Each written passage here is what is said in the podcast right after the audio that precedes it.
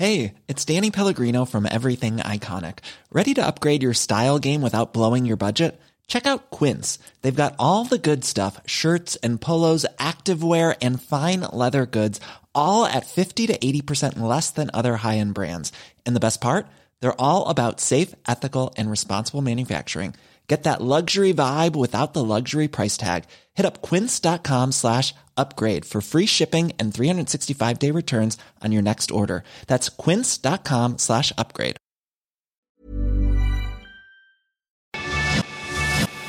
Te lo cuento. Tu dosis diaria de noticias. Al fin viernes, bienvenidos a su dosis diaria de noticias con Te lo cuento. Acompáñenme a darle una vuelta al mundo y ver las noticias más relevantes del día.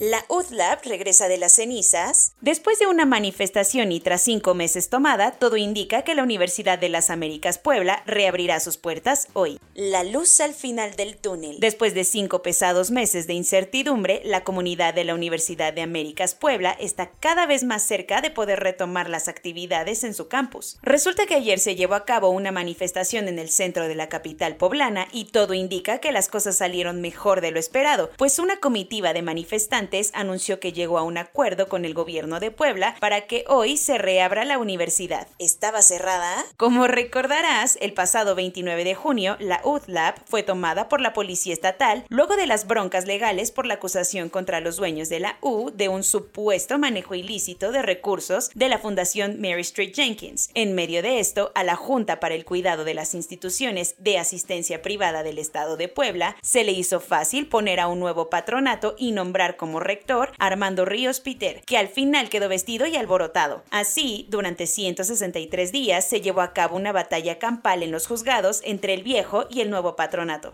No canten victoria. Pero la comunidad de la UDLAP no puede celebrar aún, ya que la universidad no ha hecho oficial el regreso al campus. Además, la tarde de este jueves está circulando un supuesto comunicado en donde aseguran que el gobierno de Puebla se deslinda de la toma policial y responsabiliza a la rectora interina de tomar la decisión de no regresar al campus. Así que hoy veremos si todo era cierto. México es el infierno para los migrantes. Un terrible accidente carretero en Chiapas dejó cerca de 50 migrantes centroamericanos muertos y decenas de heridos. Una tragedia ocurrió ayer por la tarde en la carretera panamericana que conecta Tuxtla Gutiérrez con Chiapa de Corzo, en la capital chiapaneca. Un tráiler que llevaba a bordo cerca de 100 migrantes centroamericanos, la mayoría guatemaltecos, se impactó contra un puente peatonal y terminó volcado en el pavimento. De manera preliminar, las autoridades de protección civil local reportaron ayer por la tarde que mínimo 53 personas habían muerto, mientras que se contabilizaban otras 58 heridas. Al parecer, el camión había salido de Comitán, cerca de la frontera con Guatemala, y perdió el control tras salir de una curva. La caja en la que venían los migrantes, presuntamente traficados por polleros, se desprendió del tráiler y se impactó contra el suelo. Para colmo, el chofer se dio a la fuga. Las labores de rescate comenzaron luego, aunque hubo reportes de que el Instituto Nacional de Migración trasladó a algunos de los sobrevivientes a centros de detención. Tanto Rutilio Escandón, el gobernador de Chiapas, como el propio presidente López Obrador tuitearon para lamentar el suceso y expresar su solidaridad con las víctimas.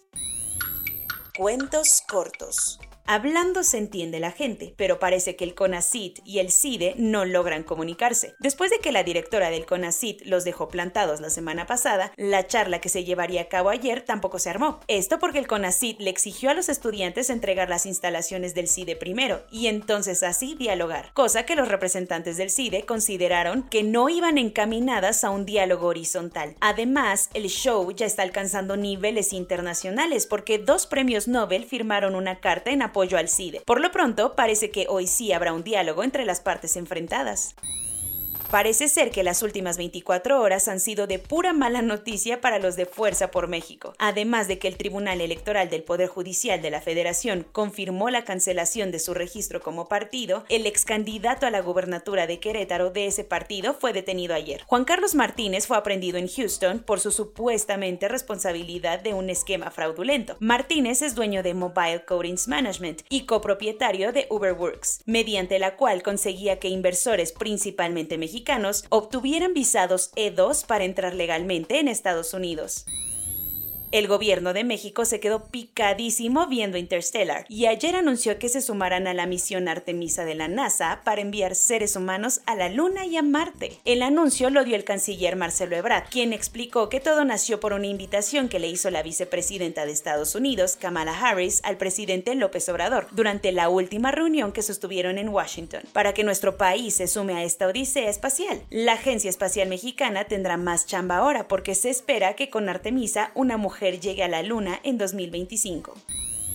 La semana pasada, cuando se retomaron las negociaciones en Viena para intentar resucitar el acuerdo nuclear con Irán, todo mundo creyó que el deal estaba destinado al fracaso, sobre todo porque Estados Unidos y la Unión Europea aseguraban que Teherán se había echado para atrás de compromisos acordados previamente. Las cosas se pusieron tan tensas que parecía que el gobierno iraní se iba a levantar de las mesas de negociación, pero ayer el embajador ruso en estas rondas comentó que ya había logrado eliminar una serie de malentendidos que crearon algunas tensiones, así que por lo pronto el plan sigue sobre la mesa.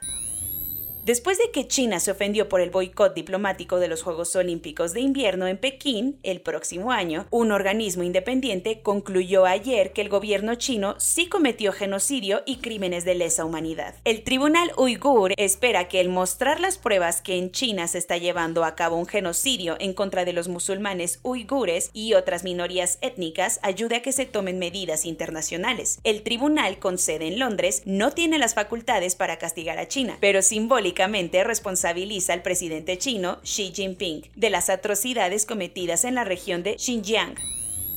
Si en este 2021 eres un inocente chaval de unos 14 años o menos, chance ya nunca jamás podrás comprar cigarros en Nueva Zelanda.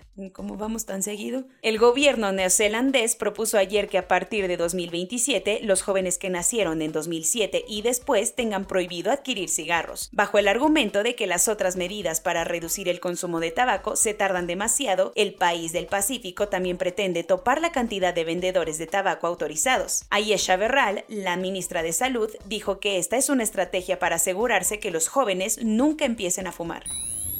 Corona News. En México, el número total de vacunas puestas es de 135.481.459. El número de personas vacunadas con esquema completo es de 65.630.611. Esto representa el 73.34% de la población mayor a los 18 años.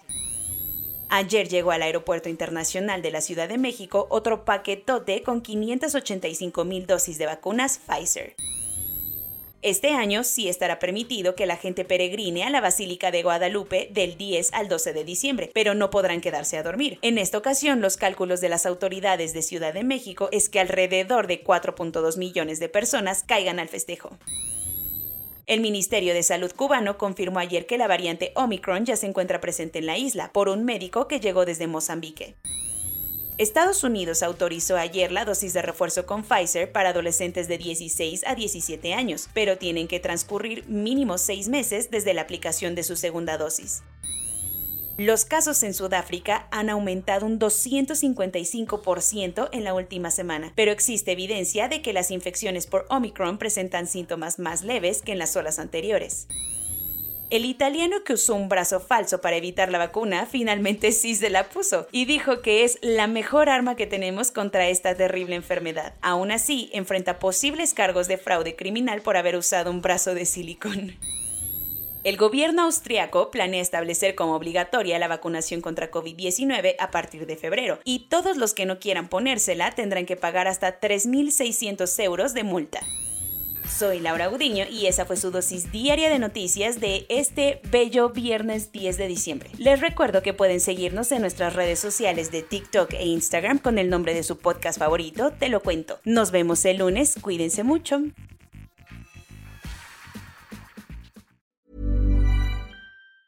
Planning for your next trip? Elevate your travel style with Quince. Quince has all the jet-setting essentials you'll want for your next getaway, like European linen, premium luggage options, buttery soft Italian leather bags, and so much more. And it's all priced at 50 to 80% less than similar brands. Plus, Quince only works with factories that use safe and ethical manufacturing practices. Pack your bags with high-quality essentials you'll be wearing for vacations to come with Quince. Go to quince.com/trip for free shipping and 365-day returns.